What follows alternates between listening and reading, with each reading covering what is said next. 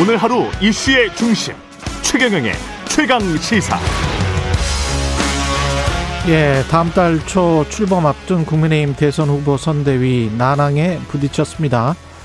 아, 윤석열 대선 후보가 김종인, 김병준, 김한길 이른바 삼김 체제 구상을 밝히자마자 총괄 선대위원장에 내정됐던 김종인 전 비대위원장 불참설이 제기되고 있고 실제로 지금 아직 합류를 안 했죠.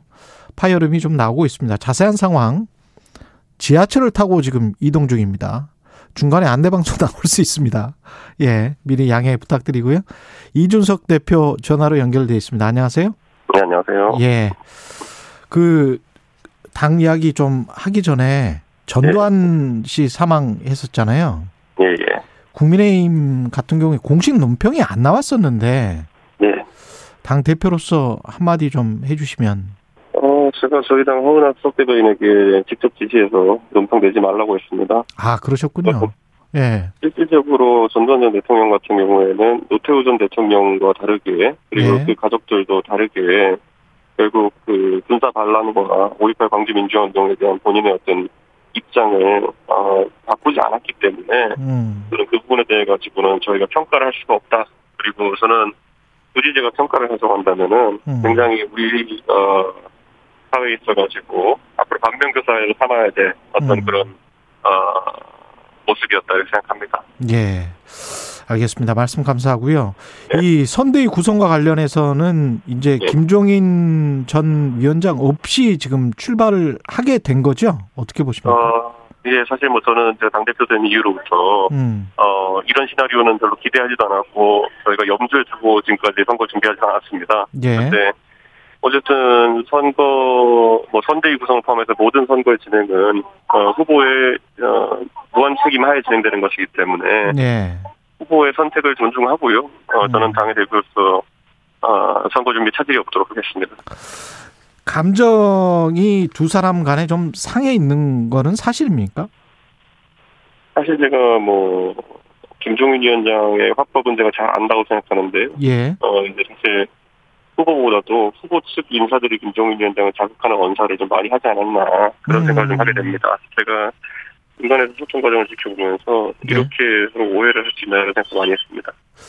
근데 후보도 그 이양반이라는 말을 했잖아요. 기자들 예, 예. 앞에서 예, 이 양반과 관련해서 나한테 더 이상 묻지 말아라는 식의 이야기를 예. 했는데 예, 이게 두 사람의 나이 차이가 이제 스무 살 정도 이상 차이가 나기 때문에 그런 것도 이제 직접 전해 들었을 거란 말이죠.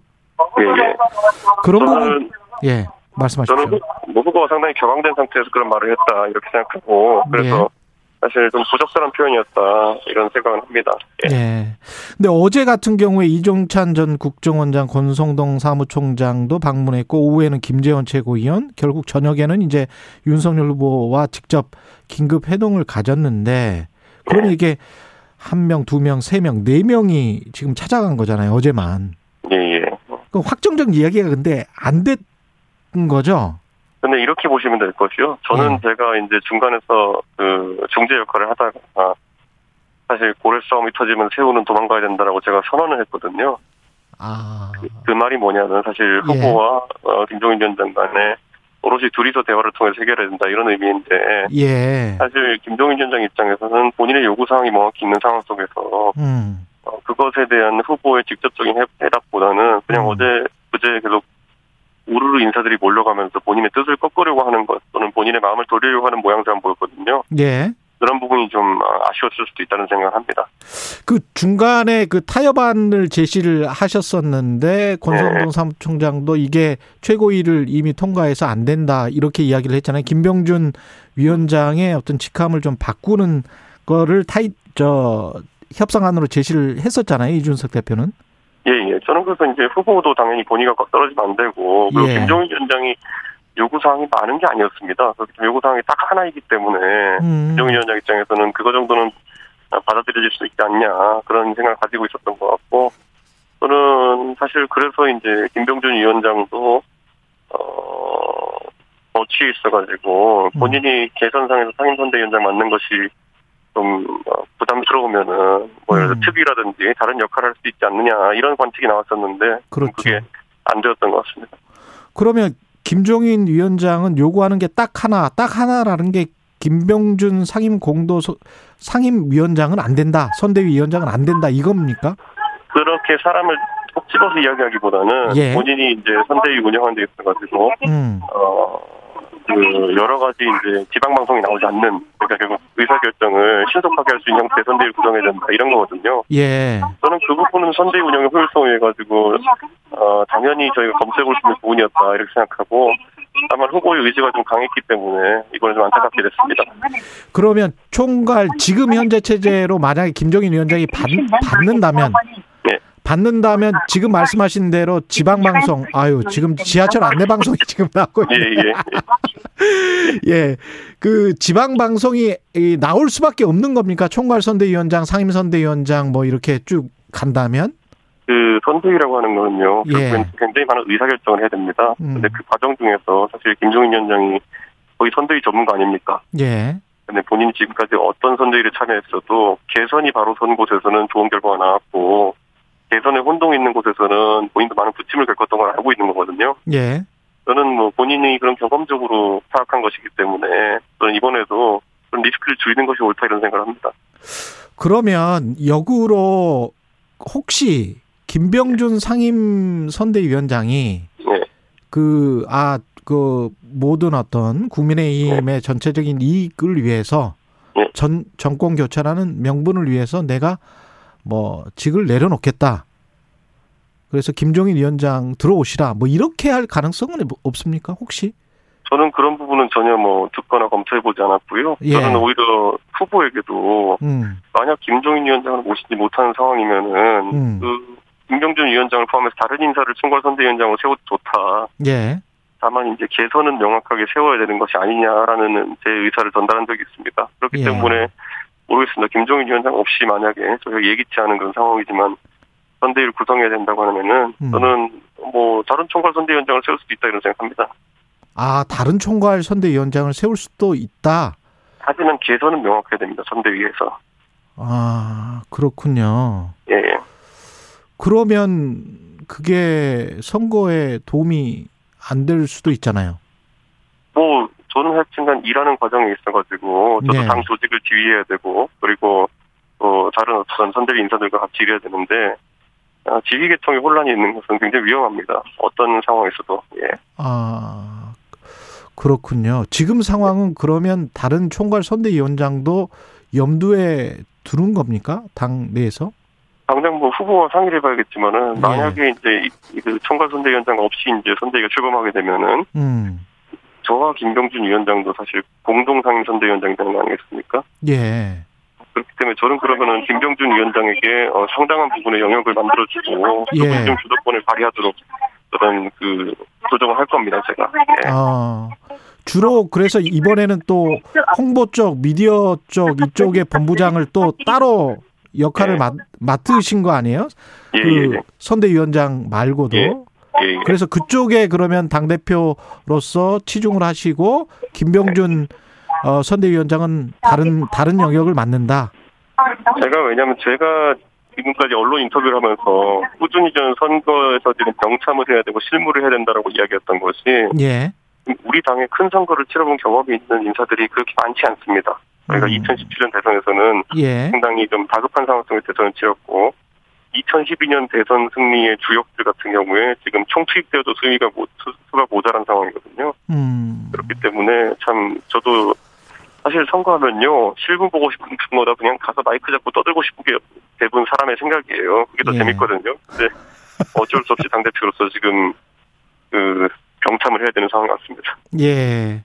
그 김종인 전 위원장은 뭐랄까요? 지난 선거에서 어떤 능력을 보여줬단 말이죠. 예, 예. 예. 그렇게 이제 국민들에게 인식이 최소한 돼 있는데 예. 김한길 전 민주당 대표랄지 예. 김병준 선대위원장 같은 경우는 어떻게 생각하세요? 충분히 능력을 발휘할 수 있다 이- 있는 분들이라고 생각하십니까? 저는 그 두 분과 일해본 경험이 없습니다. 그렇기 예. 때문에 그 능력치를 제가 평가하기 좀 어려울 것 같고요. 예.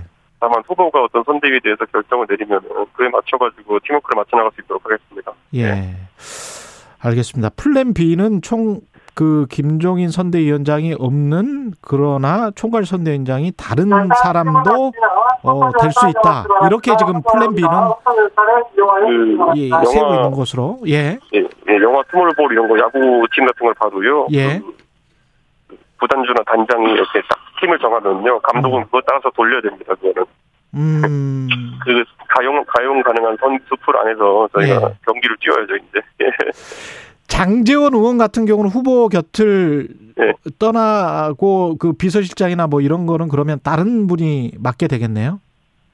그런데 공식적으로는 장재원은 이미 후보를 떠난 상황이거든요. 예. 예, 그런데 뭐 지금 이번에도 그러면 또 직을 맡지 않겠다는 선언을 이제 한 것인데 저는 뭐 예. 뭐 장재원 의원의 그런 모습은 어, 굉장히 지금 도움이 되는 모습이다 저는 이런 생각을 합니다. 예. 네. 혹시 플랜 B 말고 그러니까 총괄 선대위원장 김종인 선대위원장 말고 다른 분이라는 그 플랜 B 말고 예. 다른 뭐 대타협의 가능성 막판. 어 저는 뭐 막판이라는 것이 오늘을 의미하는 것이라면 쉽지 않을 것이고요. 예. 하지만 이제 김종인 위원장이 어쨌든 저도 이제 보면은 그 바깥의 일과 안의 일을 저도 볼 수 있긴 하거든요. 제가 음. 예를 들어 메시지전도 할 수 있고 병참도 할 수 있고 하고 다 하거든요. 예. 네. 저 혼자서 다 하긴 힘듭니다. 그래서 김정인 위원장 같이 검증된 지휘관의 조력을 받는 것은 언제든지 희망합니다. 네. 알겠습니다. 그리고 장재현 의원이 잘했다라고 말씀을 하셨는데 그 네. 이선 후퇴하면서 후보가 정권을 잡아라. 네. 어 윤석열 외에 어떤 인물도 한낱 조연일 뿐이다. 이거는 김종인 전 위원장을 겨냥한 게 아닌가요? 저는 장재원 의원께서 뭐 누굴 대상으로 그런 말씀하셨든지 간에 음. 아마 그런 말씀하시기 전에 어 본인에게도 해당된다는 생각을 하셔야 된다 이런 생각을 합니다. 물론 저도 마찬가지고요. 네. 본인에게도 해당된다. 예. 장재원, 이준석, 김종인 다 예. 해당되는 말이어야 되고 김병준 다 해당되어야 되는 말입니다. 아 어차피 윤석열 후보가 정권을 네. 행사하는 거는 대통령 후보니까 어쩔 수 없다. 그리고 당연하다. 누구보다 예. 누구보다 윤석열 후보가 잘 알아야 될 것이 선거는 본인의 무한 책임입니다. 아 본인의 무한 책임이다. 네, 그리고 때문에 그 음. 결정권이나 아니면 이런 어 어떤 본인의 권한을 행사했을 때 항상 음. 책임이 따르는 것은 당연한 거 아니겠습니까? 본인이 정권을 행사하고 본인이 네. 무한 책임을 져야 한다 이런 말씀이시네. 그, 그렇죠. 전 그래서 저는 윤 후보가 그 책임을 잘 알고 있다고 확신합니다. 예. 예. 혹시 민주당 쪽에서 김종인 위원장과 물밑 접촉했다 이런 예. 보도들이 있었는데 예. 이거는 사실인가요? 일단 사실입니까? 사실이고요. 예. 누가 연락된 뜻은 알고 있는데 아. 전형적인 아. 뭐 그냥 통상적인 인사치레였고 인사치레였다.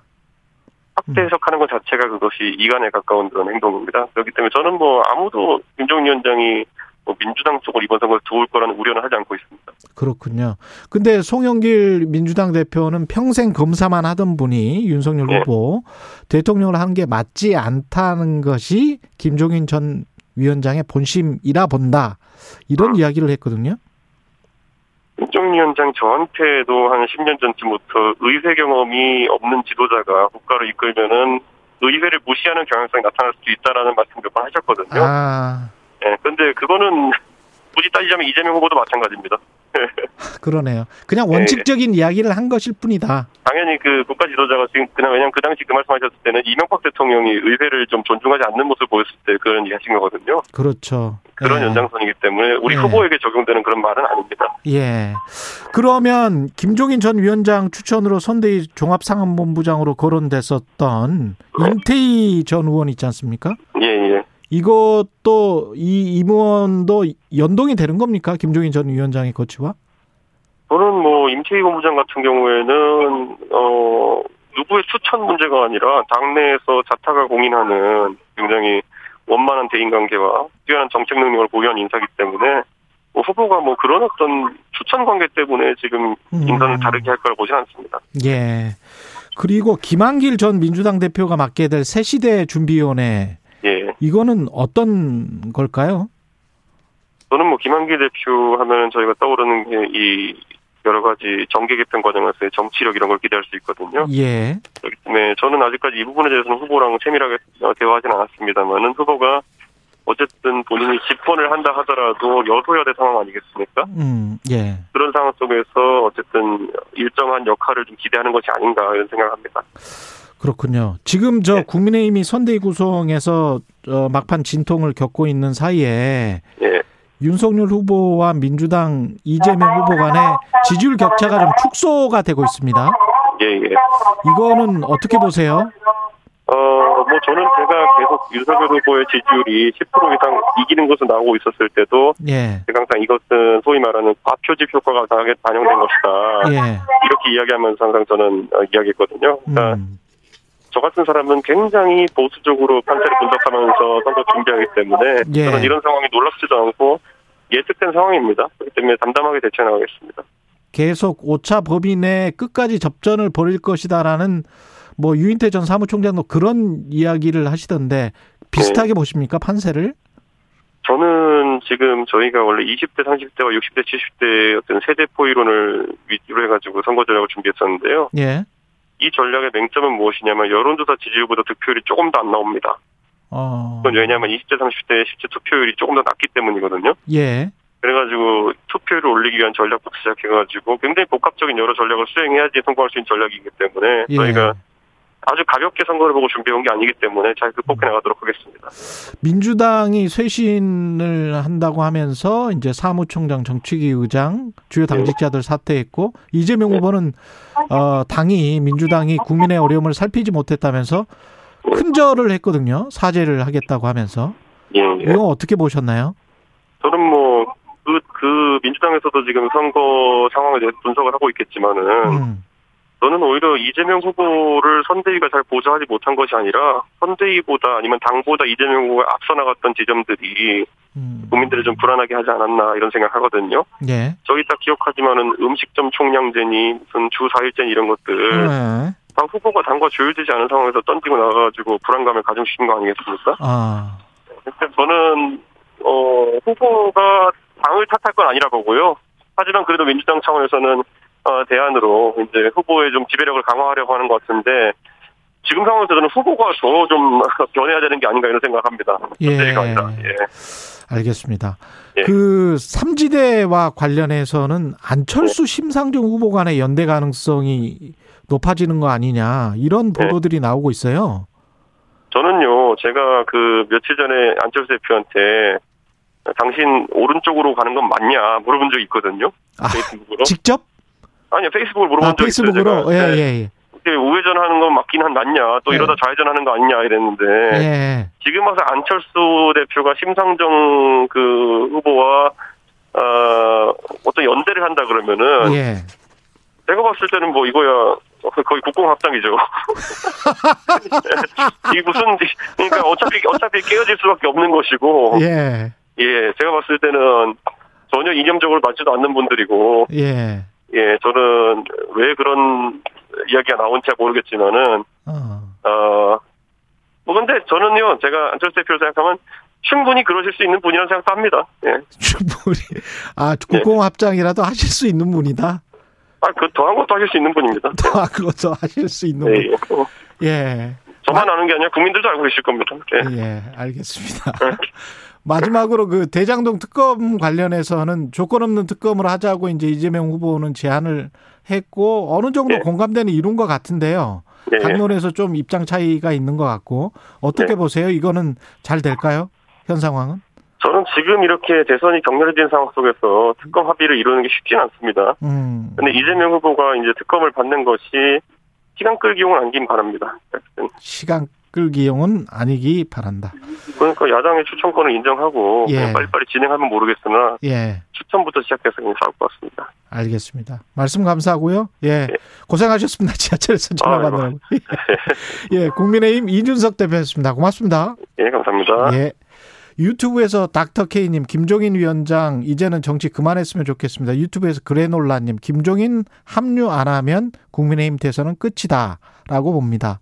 정원조님, 당대표도 대선에 무한 책임이 있다고 생각합니다. 예. 이경은님은, 아, 놔. 지하철에서 통화하는 겨? 이렇게 말씀하셨는데요.